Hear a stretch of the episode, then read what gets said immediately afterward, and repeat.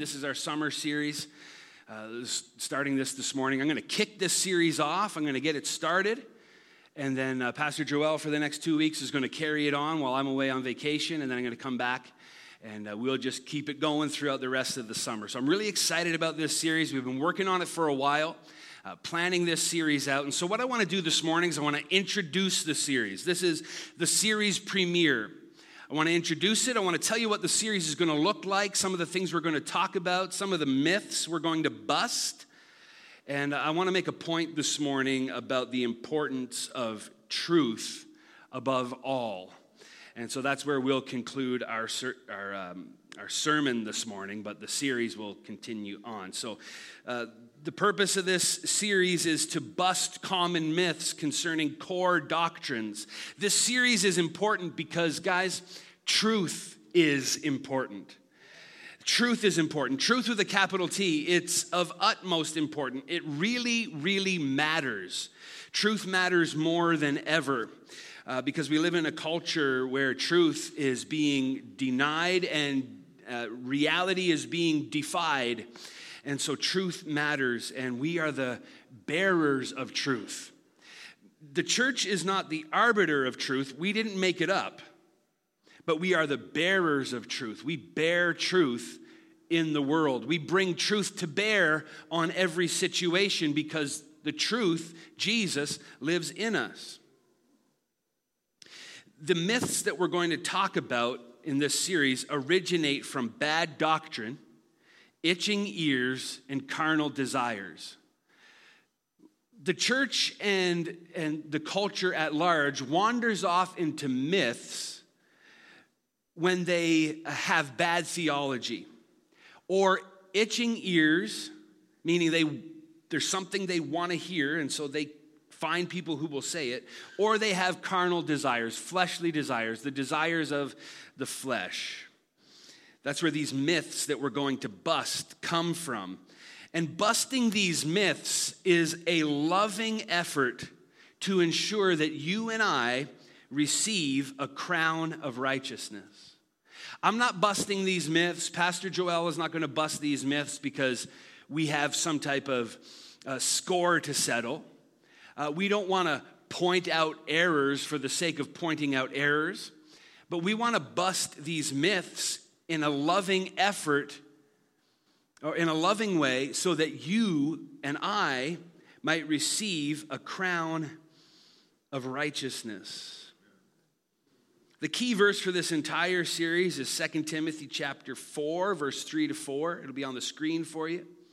2 Timothy 4 3 4 says this for the time. We talked a lot about time last week. For the time, for the era, for the time is coming when people will not endure, won't put up with, won't tolerate sound teaching, truth. They're not going to put up with it. They're not going to put up with systematic theology. But having itching ears, they will accumulate for themselves teachers to what? suit their own passions. Remember, I said these myths come from uh, bad theology, itching ears, and carnal passions. And so here Paul says the time is coming when people are going to reject sound teaching, they're going to reject truth. And they're going to accumulate people who will scratch their ears and tell them things that suit their own passions, their own carnal desires. Then what does Paul say? They're going to turn away from listening to the truth and wander off into myths. And so that's where the title of this series comes from Myth Busters. This is a loving effort on our part so that you would achieve a crown of righteousness and not turn away and wander off. You see, one of the things that we see in this key verse is that if the word is not preached, people will turn away and wander off. If there is no sound teaching, the result is people will turn away and wander off. Now, if people turn away, they will promote speculation. Uh, open your Bibles to 1 Timothy chapter 1, verse 3 to 6. 1 Timothy chapter 1 and verse 3 to 6. Of course, we're reading now from Paul's first letter to this young pastor named Timothy. 1 Timothy 1 3 to 6 reads, As I urged you when I was going to Macedonia, remain at Ephesus that you may charge certain persons not to teach different doctrine nor to devote themselves to myth and endless genealogies which promote speculation rather than stewardship that is from God by faith. The aim of our charge is love that comes from a pure heart, a good conscience, and sincere faith. Certain persons, by swerving from these, have wandered away into vain discussion so, we've been studying through the book of Acts in Bible study, and in Acts chapter 20, uh, Paul leaves the church that he planted in Ephesus. And when he leaves that church, he warns them watch out for fierce wolves who will come in among you and rise up from within you to lead the disciples away after them. One of the people that he warns in Acts chapter 20 to watch out is this young pastor, Timothy. And he refers to that when he says, When I left you, and was going to Macedonia, I, I told you and those who were in charge at Ephesus uh, not to teach anything different, no different doctrine, and don't devote yourselves to myths and endless genealogies which promote speculation. But he says, our charge comes from a pure heart and a good conscience, sincere faith Certain persons swerving from these have wandered off into vain discussion. So, when people turn away, they promote speculation, vain discussion. Speculation is defined by Webster as a theory without evidence. Paul's word in the Greek here means vain talk, meaningless talk talk with no power, talk with no purpose. And so Paul says when people turn away from the truth, from sound doctrine, it promotes speculation, it promotes theories without evidence, it promotes vain talk instead of sincere faith. So, sound doctrine produces sincere faith. False teaching promotes speculation and vain talk. So, what we see from our key verse is that when the word is not preached, people will turn away and wander off. When people turn away, they promote speculation. When people finally wander off, they do not have God and they lose their reward. Flick over near the end of the book, Second John chapter 1 verse 8 to 10. Listen to what John the Beloved, the love apostle, writes about people who wander off into myths. 2 John chapter 1, and there's only one chapter, verse 8 to 10. Watch yourselves. Paul told Timothy and the pastors in Ephesus, watch out for the fierce wolves that'll come in from without and rise up from within. Watch the flock and now John says to individual believers, you watch out too. Watch yourselves so that you may not lose what we have worked for. Who's the you? You. Well, who's the we? The apostles. Watch yourselves that you don't lose what we have worked for. Everyone who goes on ahead and does not abide in the teaching of Christ does not have God.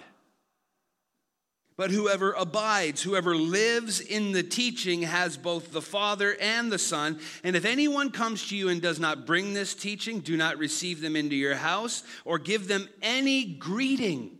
Look at this warning in verse 11. For whoever greets the false teacher takes part in his wicked works. False teaching is, is not a meh with God. God calls false teaching a wicked work. And John, the love apostle, he warns against false teaching and he says, Don't even greet those people, don't even say hello. If they come on TV, turn off the TV. If your YouTube algorithm plays them next, turn it off. Don't even welcome them into your house, for you are participating in their wicked works.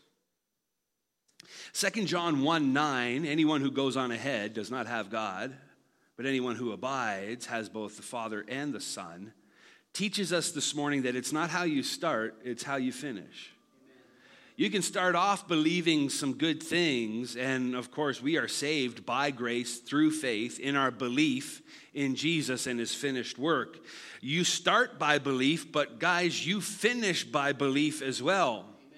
And if you keep on believing, if you keep on abiding, you will have both God and His Son. But if you turn away and wander off, John says you don't have God. Now, I don't know what that means particularly. I don't know if it means you lose your salvation and you got to get saved again. I don't know exactly what that means, but a plain understanding of that text tells me that that is something I want to avoid altogether. Amen. I want you to avoid it too. Abide in the teaching of Christ. I lovingly exhort you today. Abide in the teaching of Christ and Christ alone. Now, let's flick back to our, um, our key verse 2 Timothy chapter 4, verse 3 to 4. And let's put this into context. And I basically already did, but let me do it again. The book of Second Timothy is the last epistle, the last letter that Paul ever wrote. He wrote it during his second Roman imprisonment. While he was awaiting trial in a dark, damp dungeon, Paul made a special effort to write his young protege in the city of Ephesus, where the false teaching Paul addressed in his first letter that we just read from continued to be a problem. In Acts chapter 20, Paul said when he was leading Ephesus, Watch out because the fierce wolves are going to show up. In 1 Timothy, Paul said uh, to Timothy, The wolves are here, they arrived, guard the flock. And now, years later, when Paul writes a second letter to Timothy, this false teaching problem is still uh, going on. And so he writes this letter to Timothy, and our text this morning for just a few more moments is 2 Timothy chapter 4, verse 1 to 2. We're going to take a run up to our key verse here. So if you have your Bible, 2 Timothy 4, 1 to 2, it reads like this I charge you in the presence of God and of Jesus Christ, who is to judge the living and the dead, and by his appearing and his kingdom, preach the word. Be ready in season and out of season to reprove, rebuke, and exhort with complete patience and teaching. Paul says, I charge you in the presence of God. This is a righteous charge. He says that Jesus Christ is the one who is to judge the living and the dead when he appears. And so, in the meantime, from now until he appears, preach the word. The whole counsel of God with emphasis on the gospel. In 2 Timothy chapter 2 and verse 15, Paul says, Do your best to present yourself to God as one approved, a worker who has no need to be ashamed, rightly handling the word of truth. Preach the whole counsel of God, the word of truth, everything in it. And emphasize the gospel. Be ready in season and out of season. Be ready in every situation when it's popular and when it's unpopular. And we live in a time and a day and age when the gospel is unpopular. But be ready and reprove people, rebuke people, exhort, encourage people with the word of truth, with complete patience and teaching. The Word of God does more than exhort, the Word of God rebukes, it corrects us, it disciplines us. The Word of God is used for reproof as well. Reproof simply means to reprove. Sometimes we go on through it, where we go throughout our life and, and there's particular beliefs and doctrines that we kind of forget about. We don't pay much attention to them. The Bible reproves them for us. When we doubt, the Bible, the Word of God, reproves them to us. The problem is when we doubt, when we question, many people don't go back to the book. They go out to the teachers who will scratch their itching ears or they go to churches with unfaithful preaching to scratch their itching ears instead of going to the book. I'm not infallible. This book is. Right? I'm not inerrant. I make mistakes. The book is inerrant. The book is immutable, it doesn't change. Go to the source, go to the standard. It will reprove for you the things you question and the things you doubt. And Paul says to Timothy, Do this with complete patience and teaching.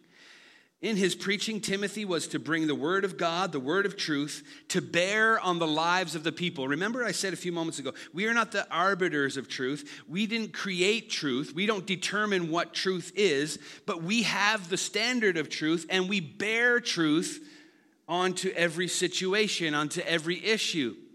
We are truth bearers. And, and Paul, in his charge to Timothy, when he says, preach the word, says, bring the word of God to bear on people's lives. He was not to treat the word as if it was filled with interesting ideas and fascinating theories. Instead, he was to hold the word of God up against the lives of the people. He was to hold the word of God up against the culture. And he was to let the word do its work. He was to let God transform people by the word. That's the work of the pastor to hold the word of God up against you and me, and to hold the word of God up against the culture, and let God do what God is going to do. From our text this morning, we see that pastors, and by extension, I believe the priesthood of all believers, are charged to constantly emphasize the whole counsel of God, not just the parts they like. Now, there are parts of the Bible that I enjoy more than others. There are things that I focus on more than others. And you have those things too, and that's fine. That's good, but we are still charged to emphasize the whole work, uh, the whole word rather, of God, not just the parts we like. Now, this is demonstrated for us throughout this entire letter. Let me just go quickly through it. Paul says to Timothy in 2 Timothy 1 8, Do not be ashamed of the testimony of our Lord, which Jesus said, This is the testimony of him. He said, These are they which testify of me. So Paul says, Don't be ashamed of the testimony of our Lord. In uh, chapter 1, verse 13, he says, Hold fast to the pattern of sound words Hold on to systematic theology, he says. In 2 Timothy 2 2, he says, The things that you heard from me among many witnesses, commit them to faithful men and women. We read it in 2 Timothy 2:15. He says, "Rightly divide the word of truth, interpret it, and apply it appropriately." In 2 Timothy 2:24, he says, "A servant of the Lord must be able to teach." And in 2 Timothy 3:16, Paul says that all scripture is the theopneustos, the exhale of God. It is God breathed and inspired. So each of the core doctrines that we're going to talk about in this series, each of the myths we're going to bust, or for each of them, we're going to ask two questions. What does the zeitgeist say? and how has the zeitgeist crept into the church? Have you ever heard that word before? Zeitgeist? Okay. It does sound German. I don't know if it is. The zeitgeist is simply defined as this the spirit or mood of our time. And Paul says to Timothy, For a time is coming. And so we can't impose the word zeitgeist onto this text because that's not what it says. But there's an implication that there's a time coming. And that time is not just a day, a week, a month, a year, but it is a spirit, it is a mood, it is an era. And the zeitgeist has a lot to say. The spirit of this age, the mood of our culture has a lot to say. And so we're going to ask ourselves, what does the zeitgeist say about these core doctrines? And then we're going to ask ourselves, how has the zeitgeist, the spirit and mood of our time, crept into the church? Jude says that false teaching and false doctrine creeps into the church while the church is unaware. That's why we're often told to watch out, pay attention, watch for yourself. The zeitgeist creeps in and it creates bad theology. And remember, I said these myths that people wander off into, they originate from bad theology. When the spirit of the age creeps into the church, it creates bad theology. And bad theology is the first step onto the slippery slope. The slippery slope argument is the only undefeated argument in all of history. Once you step onto the slippery slope, you will go all the way to the end. You never stop. No one ever has stopped on the slippery slope. What's the slippery slope? Well, it starts with unbelief. Did God really say? I don't believe the Bible would say something like that. No, that's not what that means. I don't believe it. It starts there. But then unbelief proceeds to error, where you make the Bible say something it doesn't. And the more you make the Bible say something it doesn't, the more likely you are to commit the sin of heresy or blasphemy, where you completely reject God and truth and reality. And when you do that, you separate. You use an old church history word. You, you schism, you break off, you divide, you go your own way, you wander off into myths. And so the slippery slope of bad theology is unbelief that leads to error, that leads to heresy, that ultimately leads to schism, where you don't have God. 2 John 1 9, because you've You've wandered off. You haven't abided in the teachings. Zeitgeist, the spirit or mood of our time. The spirit or mood of our time, because we're living in the time that Paul talked about here, for the time is coming. We're living in that time. The church has always lived in that time. The time we are living in is one of relative truth. And remember, I said this series matters because truth matters. We're living in a time of relative truth. In the culture today, there is a mass migration away from objective truth, from objective reality. That is what we can experience with our senses, what we can see, taste, touch, smell, See, taste, touch, smell. Here. Here. The culture is migrating away from objective truth and objective reality. And when people refuse to submit to the laws of nature and nature's God, God does something. He gives people over, He gives cultures over, nations over. And He says to those people, those cultures, and those nations, Not my will, but yours be done. When people walk away from God, uh, when they walk away from objective truth and reality, they bring upon themselves what I've coined the 1832 judgment. What is the 1832 judgment? It's the judgment that's described in Romans chapter 1, verse 18 to 32. Turn there, let's read it quickly. I know it sounds like a lot of verses, but it's not. Romans chapter 1, verse 18 to 32. And see if you recognize the Romans 1832 judgment being applied to our nation today. And don't worry, church, I'm getting to us too. Uh, because I'm holding the word of truth up to, this, to the culture first, but then I'm going to hold it up to us. I got a few minutes left. Romans 8, chapter 1, verse 18 to 32. For the wrath of God is revealed from heaven against all ungodliness and, on the, and the unrighteousness of men, who by their unrighteousness suppress the truth. What's the greatest unrighteousness? Well, it sounds like it's suppressing the truth. The wrath of God is revealed against the unrighteousness of men who in their unrighteousness suppress the truth. For what can be known about God is plain to them because God has shown it to them. His invisible attributes, his eternal power, his divine nature have been clearly perceived. So, again, that which we can perceive with our senses, ever since the creation of the world and the things that have been made so that they have no excuse. You look outside, you spend a weekend in nature like I did this weekend, and you are without excuse. It is only by the hand of God that we are here in this beautiful world Verse 21 Although they knew God, they did not honor him or give thanks to him, but they became futile in their thinking. Their foolish hearts were darkened. Claiming to be wise, they became fools. They exchanged the glory of the immortal God for images resembling mortal men, birds, animals, reptiles. They exchanged God for idols.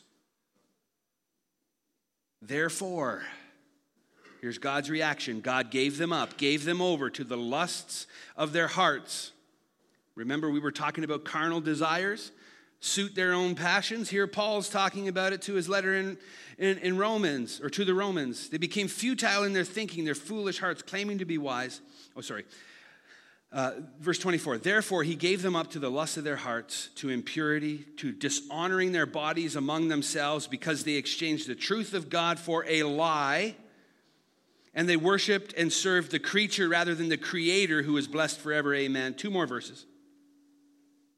For this reason, God gave them up to dishonorable passions. For their women exchanged what is natural for those that are contrary to nature, and men likewise gave up natural relations with women and were consumed with passion for one another, men committing shameless acts with men and receiving in themselves the due penalty for their error. Oh, the Bible doesn't talk about homosexuality. The New Testament, it's all grace. Yeah?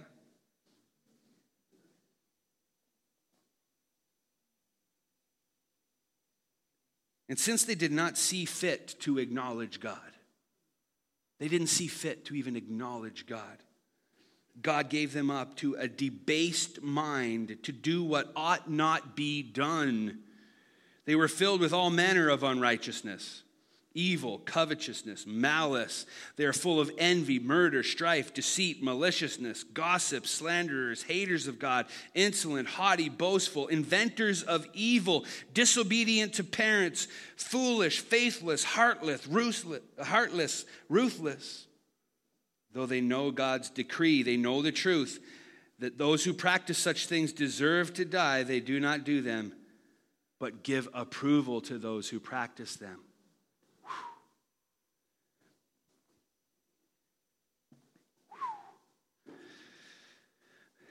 When we refuse to submit to the laws of nature and nature's God, God gives us over to an 1832 judgment.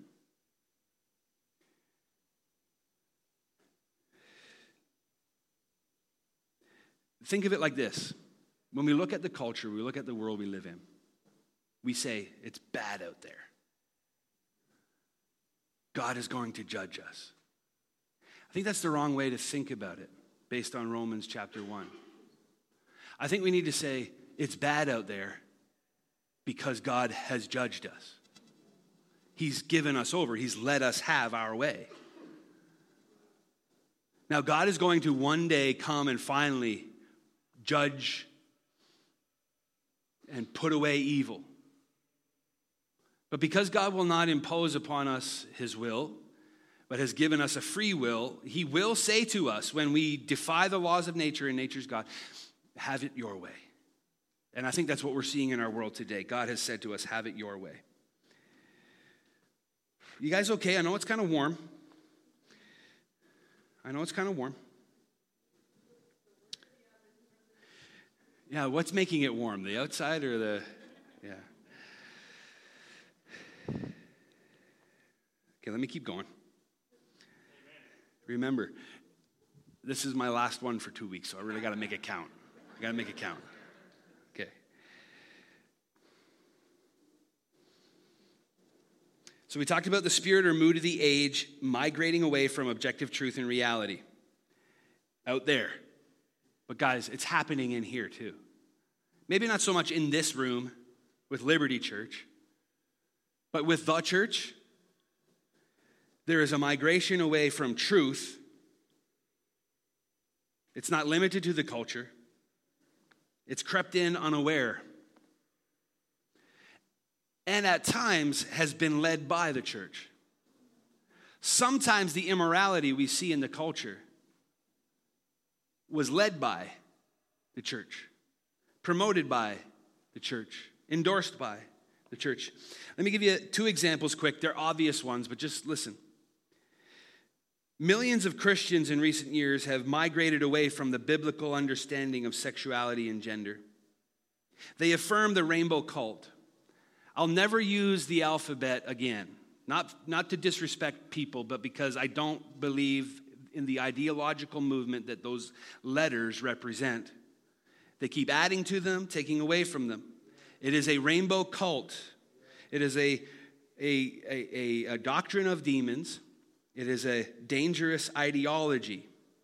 It is nothing more or nothing less than that. The idea. The people are beautiful people. They're, they're deceived, but they bear the image of God. They are worth saving. Amen. Absolutely, they are. But many in the church have migrated away from God's standard for sexuality and gender to affirm the rainbow cult. Popular and no longer faithful teachers like Andy Stanley call verses like we read in Romans 21 27 clobber verses, where, you know, we just like to use those verses to beat people over the head with. And you've probably heard that argument before. He likes to call them clobber verses. And, and when he uses that phrase, you know, his audience erupts with applause. Pew Research discovered that 79% of Canadians, regardless of their religious affiliation, say that gay marriage is a net positive for society. 80% of Canadians surveyed, apart from religious affiliation, said gay marriage is a net positive. Romans 127 and, and men likewise gave up natural relations with women and were consumed with passion for one another. Men committing shameless acts and receiving in themselves the due penalty for their error. Verse 32 though they knew god's decree they did not practice these things and deserve to die. Now do we as the church take up arms against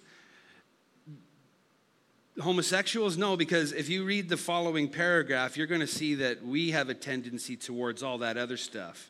In verse 28 and 29, all manner of unrighteousness, evil, covetousness, malice, gossip, slander, haters of God, insolent, haughty, boastful, inventor. We, we're all tempted with that stuff. We might not be tempted with verse 26 and 27, but we're tempted with verse 28 and 29 and 30 so that doesn't mean we're taking up swords and spears and saying, if you're gay, we're going to kill you, although that does happen in our world. That's not what I'm suggesting here by any means. But what I am saying is that there is a due penalty for uh, denying God. There is a due penalty for defying the laws of nature. That penalty is death. The wages of sin is death. We are all going to have to pay the wages But if you believe in Jesus, you can know today that He paid your wages for you. But just think about that 80% of Canadians say gay marriage is a net positive for society. That's why I say we've been given over to the 1832 judgment. Things are bad because God has given us over. He has judged us. He said, All right, have it your way. Here's another example, and, and, and we're at the one year anniversary of this amazing ruling uh, yesterday. But an alarming number of Christians have migrated away from the biblical view of life to affirm either the killing of unborn babies or to assist in dying those who wish to no longer live. God's view of life is from conception until natural death.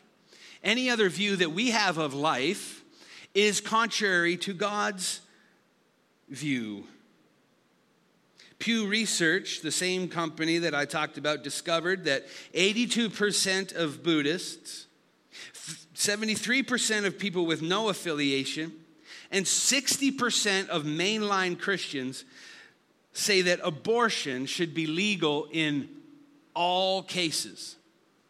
All cases.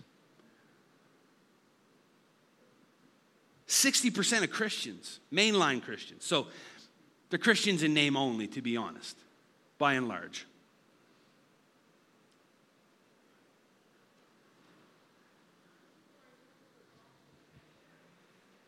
Legal in all cases.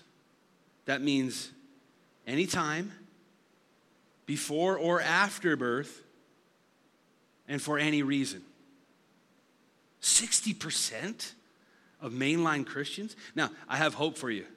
Because Pew Research also discovered that among those who read the Bible regularly, pray regularly, and attend church regularly, the percentage of people who believe abortion should be legal in all cases drops to 14%.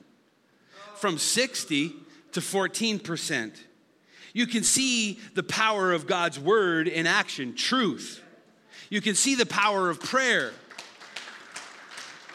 you can see the power of Christian fellowship. When we devote ourselves, as they say in Acts chapter 2, to the teachings of Scripture, to the prayer, and to fellowship, we are doing what is required of us by God, and in doing so, we hold one another to the standard that God has set. And we turn the tide in the culture. I believe we're called to do that as the church. We're not called to bear the sword. That is the government's responsibility, and the Lord appoints people to that to prosecute evildoers, to, to punish criminals. The government bears the power of the sword, but we bear the power of truth, the sword of the Spirit. And we are to bring truth to bear on the culture. That's why the Hebrew writer says, Do not forsake the assembling of yourselves together as some are in the habit of doing, but all the more as you see the day approaching. We are called to gather together, to worship, to pray, to fellowship, and to grow in our knowledge and understanding of this book. The last thing I want to talk about today is the slippery slope. I'm kind of touching on all the big things that we're going to be talking about in this series, okay? So, the zeitgeist and how it's crept into the church and the slippery slope that it brings with it. That if you get on it, you're going to go all the way to the bottom of it. The slippery slope, remember, was unbelief that leads to error, that leads to heresy, that leads to schism. There are a lot of things in the Bible that we wish it didn't say. There's stuff in here we don't want to believe because we're human. The problem is that sometimes when we come across stuff in this book we don't want to believe, we don't want to hear, we stop hearing it and then we stop believing it which creates unbelief. true unbelief is actually the only sin left to be judged, as Hebrews tells us. Every other sin was judged when Christ hung on the cross. The only sin left to be judged is the sin of unbelief. And so when we read things in here that we don't like, or we don't want, or when this thing says it, stuff that we don't want it to say, it can create unbelief.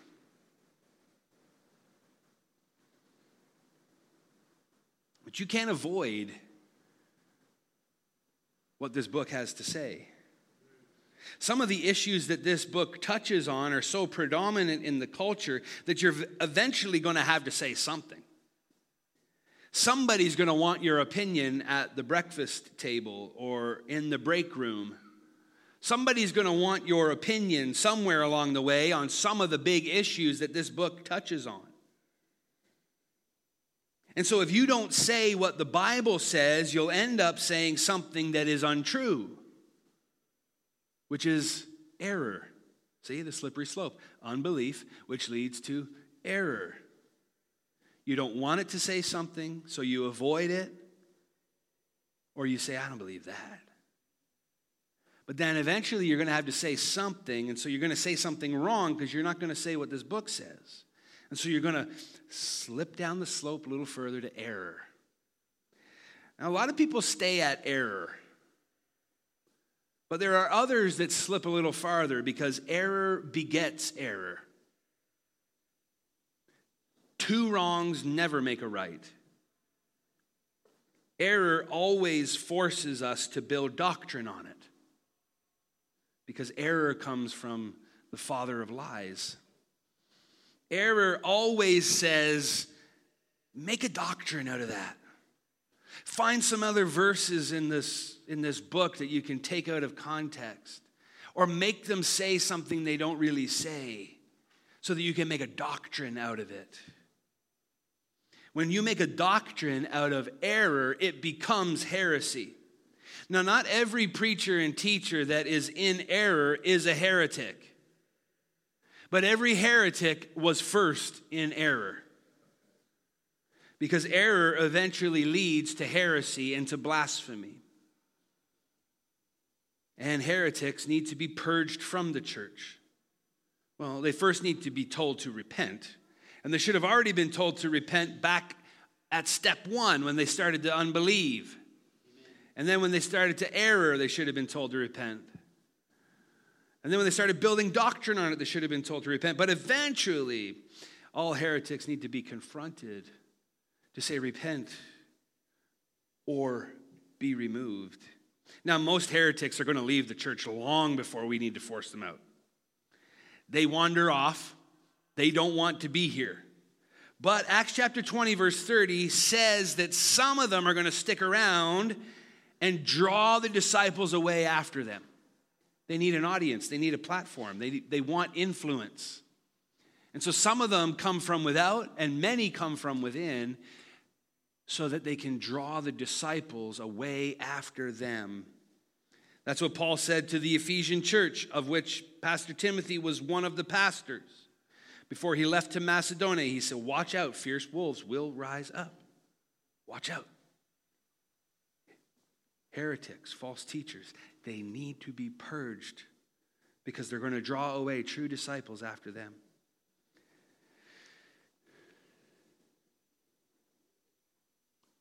Church, Jesus is truth. Amen. He is the truth. Amen. Capital T. Truth personified. Jesus is the way, the truth, and the life. He is the only way to the Father. The only way. The Bible makes it crystal clear. To believe anything else is to believe a lie.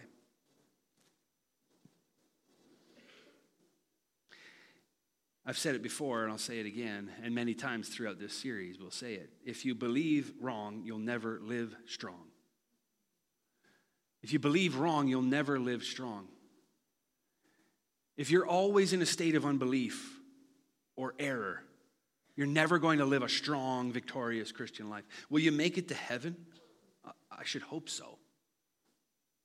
But you'll never live a strong Christian life, a victorious Christian life. If you believe wrong, if you believe wrong things about God and His Word, you can't live strong.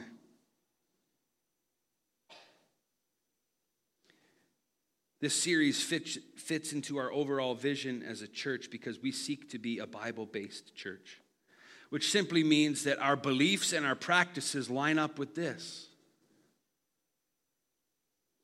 We are sola scriptura. We believe that Scripture holds the highest authority in our lives and in our church. Now, there is certainly authority that comes from other places like Christian tradition, logic, common sense, and the things that we have experienced. But all other authority in our lives and in our church must submit to this authority. Amen. If a church tradition contradicts this, we give up the tradition. If our logic and reason doesn't line up with this, then we are not practicing logic and reason. If we experience something that this book doesn't describe in some way or affirm, we leave that experience where it was. We don't build doctrine on it. The only thing that we can build doctrine on is the Word of God. We are a Bible based church. This book is the highest authority. As church, as families, as married couples, as individuals, we then must devote ourselves to the teachings of Scripture. We must endure sound doctrine because we are living in a time when people will not endure sound doctrine. We are the salt of the earth. We heard about a few weeks ago. But what if salt loses its saltiness? What if we're not devoted to sound teaching? How will they ever be devoted to it? They are the blind leading the blind out there. We were the ones who were blind, but now we see. We are the ones that were deceived, and now we know the truth. We are called to endure sound teaching. We must preach Christ and Him crucified. A lot of churches preach Christ, they preach a Christ. And a lot of churches just preach. But we want to preach Christ and Him crucified. Amen. Satan doesn't care if I stand up here and tell you how to manage your money, tell you, you know, five keys to success in your career. We could preach that stuff all day and Satan wouldn't even bother to show up because he'd already have us. But when we start preaching this book, he's banging at the door every Sunday morning at 8:30. When people start to come in to gather for prayer and worship practice, Satan's right there. That's why every time we pray in our prayer room before service, of course, we pray to God first and foremost, but we bind the works of the enemy because he hates what we're doing in here. But we preach Christ and Him crucified. That is the gospel of God, the power of God unto salvation for those who believe. And when we're doing that, Satan is ticked. That's why we need to declare songs like we claim, declared this morning. I speak to the enemy. You can't have my family. We belong to the Lord. That's the, that's the institution God wants to tear down above all. He wants to tear down your family, your marriages. We talked about last week, he's got a 50 50 success rate in the first marriage. That rate doubles in the second. You better be in this book if you're married or in a second marriage. Because Satan is effective in his fight for your marriage. He's effective in his fight for your children's souls. Someone's telling them what to believe. Make sure it's you, mom and dad as a church, we have to pursue revival. And we've defined revival as a radical return to this, and then relentlessly conforming our lives to this. So I say we're a Bible based church. This Mythbuster series goes right in with our overall vision to be a church that preaches Christ and Him crucified. The whole counsel of God with an emphasis on the gospel. Uh, a church that pursues revival, which is a return to this and conforming our lives to this. When we do that, everything changes. And we're a church that seeks to transform families. When we go by the book, Dad, when we go by the book, men, When we go by the book, moms and women and young women and men and boys and girls, when we go by this book, we transform our family. When our family's transformed, that culture out there is going to get transformed as well. It's going to be turned on its head because we are going to transform it by having conversations about this book around the dinner table. I'm going to I'm going to butcher the quote, but I know Ronald Reagan said something like all national reform happens at the dinner table. And isn't that so true? We want to change the culture, and yeah, we do. And, and we're going to have an Action for Canada meeting on June 13th or July 13th here. And, and we have an open house tonight, a, a town hall meeting with, with an M, MP candidate. And, and we believe that we should be involved in that sort of thing. But the transformation that we're looking to see, guys, it's going to happen at the dinner table, in the living room, around the coffee table, when you're out on the on the fishing boat or on the golf course or in the garden, wherever it is you are, and you're talking to your spouse and your children, that's where culture is going to change. And then, one final warning. This is the last thing I want to say. Guys, you've been so amazing, so attentive. Thank you so much. This is the last thing I want to say, and it's a warning. And it's simply this sound doctrine is not going to save you. Okay? Systematic theology is not going to save you.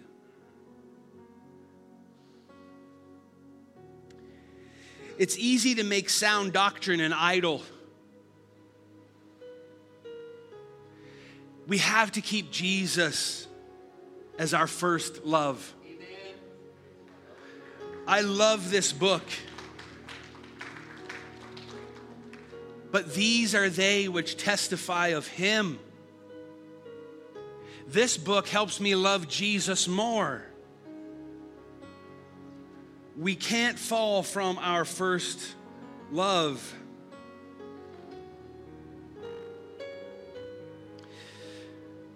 I've talked about the church in Ephesus a lot because that's the church to whom Paul wrote when he wrote to this young pastor, Timothy. As I mentioned in Acts chapter 20, Paul is leaving the church in Ephesus. He was their, their pastor, their missionary evangelist for three years.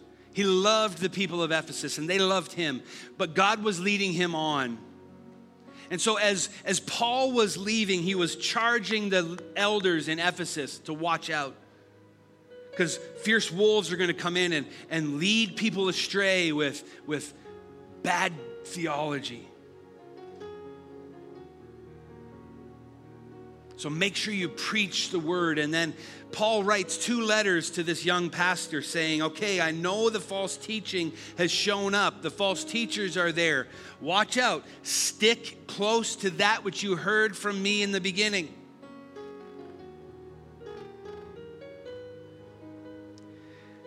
And the only church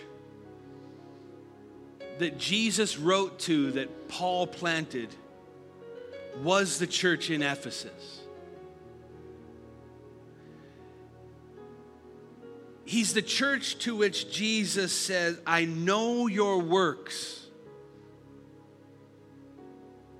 That you test those who say they are apostles and are not.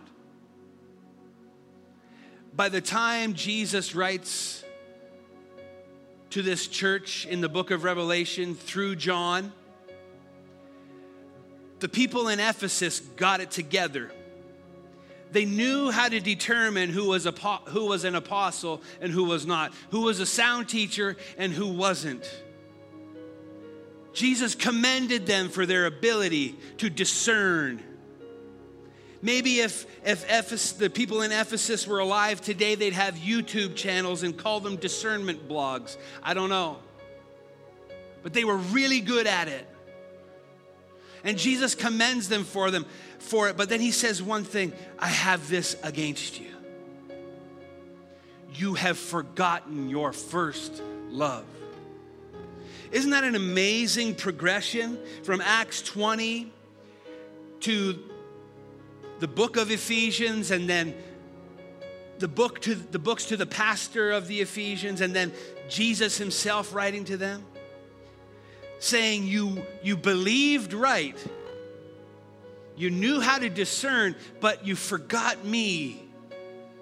That's why I said right belief trains us to love Jesus more, not John Calvin more.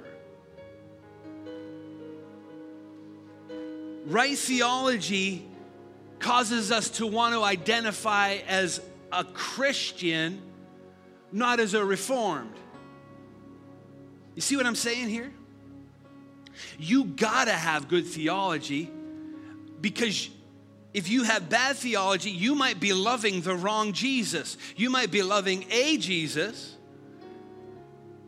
but there's only one true Jesus revealed in Scripture. And so we have to have good theology. But if our good theology is not leading us to intimacy with God through His Spirit, it's not good theology. Because the outcome is not good. The outcome is what Jesus said to the Ephesians I have this against you. I don't know about you, but I don't want Jesus to say that of me. Yeah, you're good here, but I got this against you. And so, as we go through this Mythbusters series, you have to remember this is a loving effort on our behalf, not to just discern for discernment's sake or to call out bad theology for the sake of it, but so that you and I would receive a crown of righteousness and fall more in love with Jesus. That instead of falling from our first love, we would fall more in love with Him. And so, my prayer is that throughout this series, we would let the word of truth cause people, cause us to either accept Him as our Savior or love Him more each day. The grass withers and the flowers fade, but the word of the Lord endures forever. You think about that. Amen. Amen.